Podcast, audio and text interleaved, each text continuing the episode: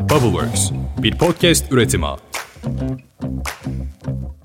Bir şeyin değeri ne zaman kıymete biner? Yani birinin, bir durumun, bir eşyanın ya da bir sanat eserinin en kıymetli olduğu an ne zamandır? Ne zamandır biliyor musunuz? Kaybedildiğinde. Yo yo yani sadece öyle saf ölümden bahsetmiyorum. Ortadan kaybolmaktan ya da çalınmaktan da bahsediyorum. İşte dünyanın en popüler sanat eserinin de değeri kaybedildiğinde böyle kıymete binmiş, bir daha da o yerden inmemişti. Peki ama nasıl? Herkese selam, Ditopik Düşüncelere hoş geldiniz. Ben Dilara. Geçen bölümlerde sanat eseri hırsızlıklarında Mona Lisa tablosunun 1911 yılında nasıl çalındığını anlatmıştım. Şimdi bu işe bambaşka bir yerden bakacağız. Çünkü geçen günlerde TikTok'ta iki kızın videosunu gördüm. Biri Mona Lisa tablosunu beğenmeyenleri topa tutuyordu. İşte tablo şöyle mükemmel, böyle harika, nasıl beğenmezsiniz, altında tablonun şu şu teknikler yatıyor falan filan anlatıyordu. Bir başka kız da bu videoya bir nevi diss atarak diyebiliriz. Çünkü TikTok'un öyle birbirine cevap verme gibi bir özelliği de var. Neden tablonun abartıldığını düşündüğünü söylüyordu. Hatta tablonun hater olduğunu söylüyordu. Yani işte biz böyle kaliteli dedikodular takip ediyoruz. Dilan Polatlar takip etmiyoruz. Çünkü biraz da sanat, kültür diyorum. Derken bu konu çok ilgimi çekti. Bunu hemen burada konuşmalıyız dedim. Çünkü Mona Lisa tablosunun mükemmelliğinin ne olduğunu anlamakla başlamak gerekiyor önce. Yani bu tabloyu bu kadar mükemmel yapan neydi? Ya da daha doğru bir soru olarak bu tabloyu böyle başyapıt yapan şey neydi?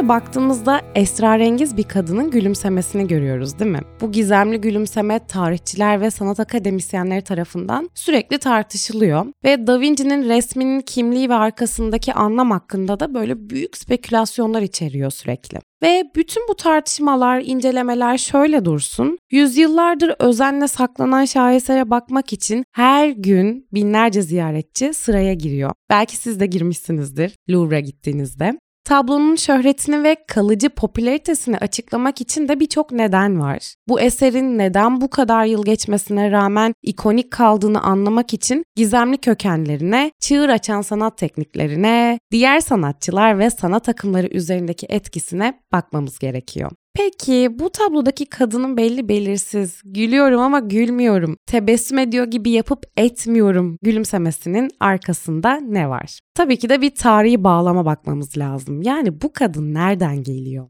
Dünyanın en ikonik eserlerinden sayılacak birçok eserin sanatçısı, Rönesans döneminin çok çok disiplinli İtalyan sanatçısı Leonardo da Vinci hayatının neredeyse büyük bir döneminde Mona Lisa'yı yaptı. Da Vinci'nin Mona Lisa'yı 1503 civarında tamamlaması gerekirken kayıtlar 1503'ten sonra tablo üzerinde çalışmaya devam ettiğini ve muhtemelen de 1519'da ölene kadar bitirmediğini gösteriyor. Da Vinci Kral 1. Francis'in himayesi altına girmek için İtalya'yı terk ettiğinde Mona Lisa'yı da yanına aldığını bu kayıtlar tekrar gösteriyor. Da Vinci ölmeden hemen önce dünyanın en büyük şaheseri sayılan eserini 4000 altın karşılığında Kral Francis'e satıyor. O zamandan beri ikonik tablo 14. Louis'den Napolyon Bonaparte'a kadar kralların, başkanların, müzelerin ve özel koleksiyoncuların eline geçiyor. Sonrasında Mona Lisa tablosu nihayet kalıcı bir yuva buluyor. Bu esrarengiz eser onlarca yıldır Louvre'un koruması altında. Ama bundan önce tabii ki eser paylaşılamıyor. Hatta ABD Başkanı John F. Kennedy ile Avrupa arasında başyapıtın bir miras sembolü olduğu yönünde bir anlaşmazlık da çıkıyor. Ama ardından eser Louvre'a emanet edilip koruma altına alınıyor.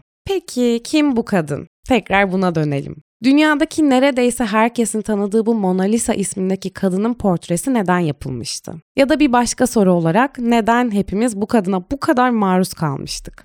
Çünkü yani kadına baktığımızda herhangi bir büyük olayı olan, ekstrem bir auraya, endama, güzelliğe sahip olan biri gibi de durmuyor doğrusu. Şimdi isminin kökenine bakacak olursak bu kadının Francesco del Giacondo adlı İtalyan bir ipek tüccarının karısı olan Lisa Gherardini'nin portresi olduğu düşünülüyor. Mona Lisa'nın alternatif adı yaptırıldığı kişi nedeniyle La Giocondo'ymuş. Zaten biliyorsunuz Mona kadın demek. Lisa Gherardini'den de geldiği için ismi Lisa oluyor. Mona Lisa da tablonun adı oluyor. Ancak işlerin şimdi karmaşıklaştığı yer tam da burası. Görünüşe göre evet Mona Lisa Giocondo'nun karısı Lisa'nın özel olarak yaptırılmış bir portresi. Ama ikonik parçayla ilgili spekülasyonlar bitmiyor. Mona Lisa'nın Leonardo da Vinci'nin dişileştirilmiş bir versiyonu olduğu bile öne sürülüyor. Ama bu konu bir şurada dursun. Çünkü zira bu kadar kaliteli dedikodudan tansiyonum düşecek. Leonardo da Vinci mutlak bir dahiydi. Bunu kabul ediyoruz. Çizim yapan, resim yapan, heykel yapan, aynı zamanda bir mühendis olan, bir bilim adamı olan, bir mimar olan ve hatta bir teorisyen olan biriydi.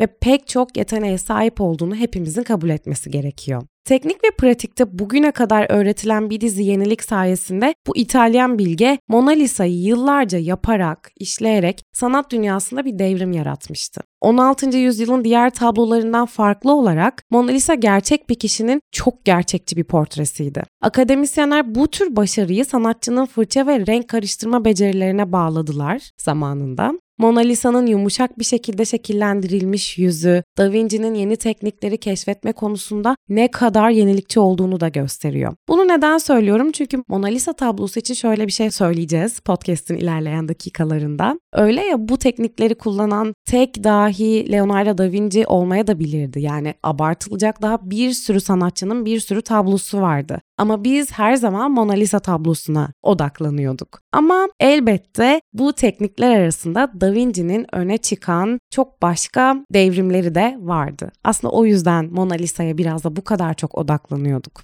Şimdi inanılmaz tekniklerden bahsetmişken teknik özelliklerinin yanı sıra bir de şunu söylemek lazım. Bu kadının yumuşak gülümsemesi de çok etkileyici derecede bir çekiciliğe sahipti. Hatta belki duymuşsunuzdur. Mona Lisa efekt, Mona Lisa etkisi diye bir şey var bilimde. Ve işte bilimdeki bu Mona Lisa etkisi aslında şu demek. Bir imgede tasvir edilen kişinin gözlerinin resminin önünde hareket eden izleyiciyi takip ettiği izlenimini ifade etmesi. Aslında bunu bilirsiniz, duymuşsunuzdur. Yüz ifadesinin yankısı bakanın ona hangi açıdan yaklaştığıyla alakalı. Bir açıdan neşeli ve mutlu görünüyor, bir diğer açıdan bazı izleyiciler onun sadece gülümseyip gülümsemediğini anlamaya çalışıyor. İşte bu bile izleyici influence ediyor. Yani dönemimizin kelimesini burada kullandım. Tabii ki de etkiliyor.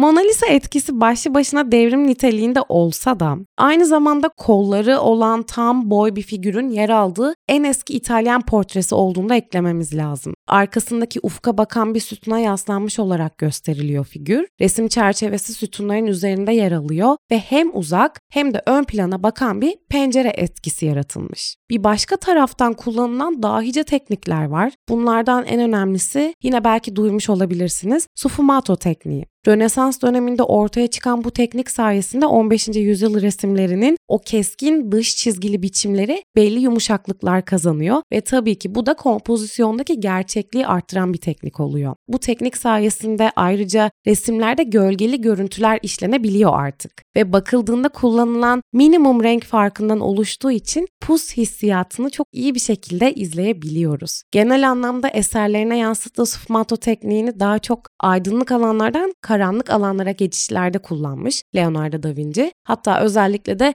Müjde adlı eserinde bu çok belirgin bir şekilde görülebiliniyor. Şimdi biz Mona Lisa tablosuna dönersek tabloya bakıldığında arka fondaki renklerin aydınlıktan karanlığa doğru gidişi olduğunu göreceğiz. Tablodaki renklerin hafif katmanlar şekilde yansıtılması ve son olarak kadın figürünün yüz hatlarının etkili bir şekilde betimlenmesi Mona Lisa tablosunun bu tekniğe örnek gösterilebilir bir sanat eseri olduğunu da gösteriyor. İşte bu da aslında resimde çok etkili bir storytelling, hikaye anlatıcılığı sunuyor bize. Tamam ama bütün bunlar Mona Lisa'yı esas ünlü yapan ya da hala görülmesi için uzun kuyruklar beklenilen sebepleri miydi? Yoksa artık gerçekleri mi konuşmalıydık? İşte tam da burada TikTok'taki o kız çok önemli şeylerden bahsediyordu. Mona Lisa nasıl oldu da bu kadar abartılmıştı? Hayır yani sorun sadece o etkili gülümsemesinde de değildi. Eleştirilere bakmaya başlarsak yavaş yavaş onlara hak vereceğinizi de görebilirsiniz. O yüzden de kemerlerinizi sıkı bağlayın. Mona Lisa haterları tarafından ki böyle bir gerçek var. Mona Lisa'dan nefret edenler var bu tablodan. Aslında onların böyle dolu argümanlarla Mona Lisa'ya savaş açtığını görebilirsiniz. Ya da başka bir deyişle bu tarafı savunanlar tüm bu yaygaranın ne için koptuğunu anlamaya çalışıyorlardı. Aslında her şeyden önce Mona Lisa tablosunu beğenmeyenlerde genel olarak şunu gördüm. Kandırılmışlık hissi.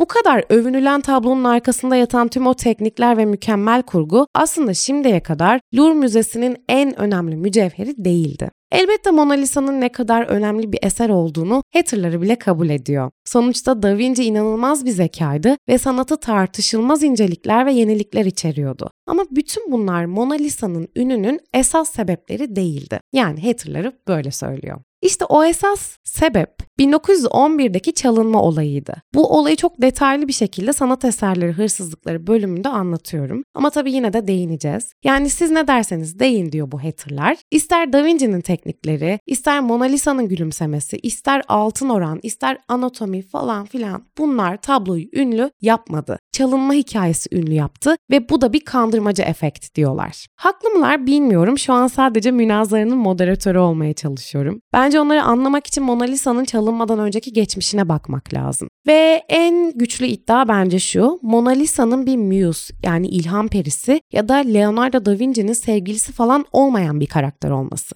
Yani tablonun arkasında güçlü bir hikaye yok. Mona Lisa sadece resmin yapılmasını emreden bir adamın karısıydı. Ve bu adam tahmin edebilirsiniz ki zengin, üst tabaka diye nitelendirebileceğimiz kesimden biriydi. Resmedilen kişi ise kabaca tabirle patronun karısıydı. İşte bu da argümanların başında tablonun statü unsuru olduğunu kanıtlıyor. Ama esas büyük kanıtın 1911 çalınma olayı öncesine dayandığını söyleyebiliriz. Biliyorsunuz ki bu tabloyu genç bir İtalyan Vincenzo Perugia çalmıştı ve tabloyu çalmasının arkasında da uzun bir hikaye yattığını anlatmıştım. Tabii ki o zamanlar için güvenlik kameraları olmadığını da biliyoruz. Çok eskiden bahsediyoruz. Ama koskoca Louvre Müzesi de böyle bir sanat eserinden haberdar olur değil mi? Bu kadar vurdum duymaz olmaz. Müze personelinin onun gittiğinden haberi bile olmaması Mona Lisa'nın Louvre'un pek de biriciği olmadığını gösterdiğini söylüyor haterlar. Ki bana kalırsa bu baya güçlü bir argüman. Mona Lisa'nın ortada olmadığını ta ki müzenin müdavimi şunu söyleyene kadar anlıyorlar.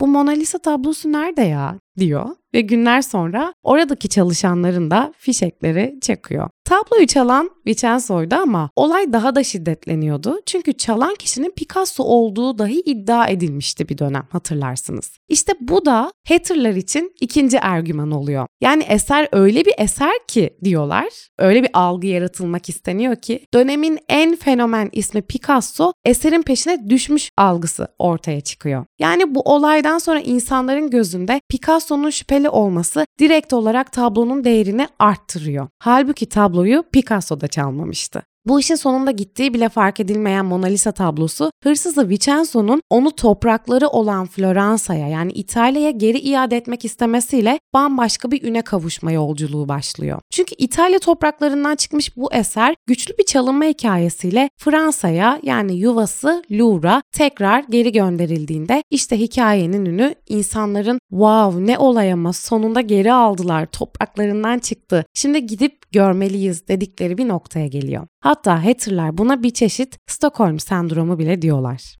Bütün bunları izledikten ve okuduktan sonra acaba hangisi dedim? Ben ne düşünüyorum? Mona Lisa tablosunu hiç canlı görmemiştim ve o uzun kuyruklara girmemiştim. Ama acaba bu uzun kuyruklara girilmeye değer miydi? Çünkü özellikle de bu Louvre Müzesi deneyimini yaşadıktan sonra insanların şu videoları çektiğini ya da bloglarında bunları uzun uzun yazdığını da gördüm. Bu kuyruklara girmeye değmez. Bunu okuduktan sonra acaba diyor insan Mona Lisa tablosu gerçekten abartılıyor muydu?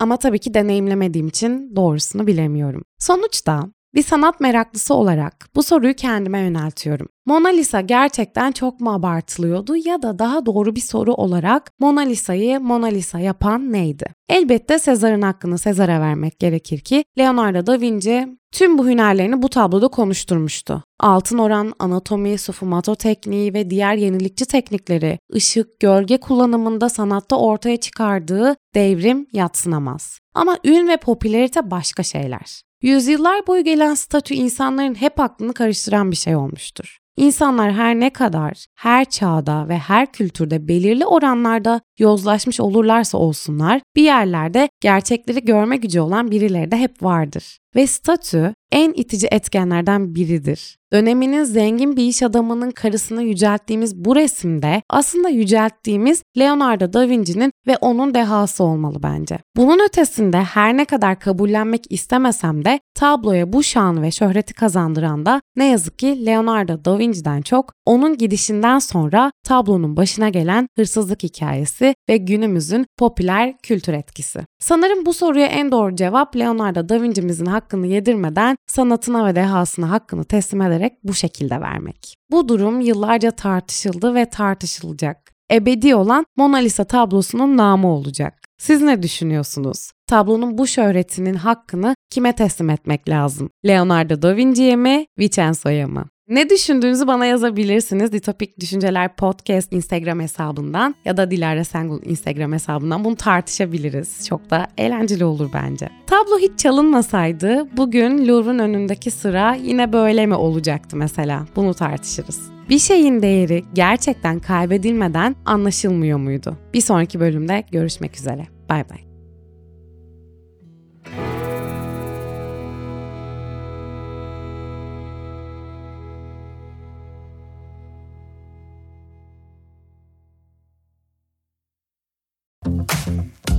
Bubbleworks, bir podcast üretimi.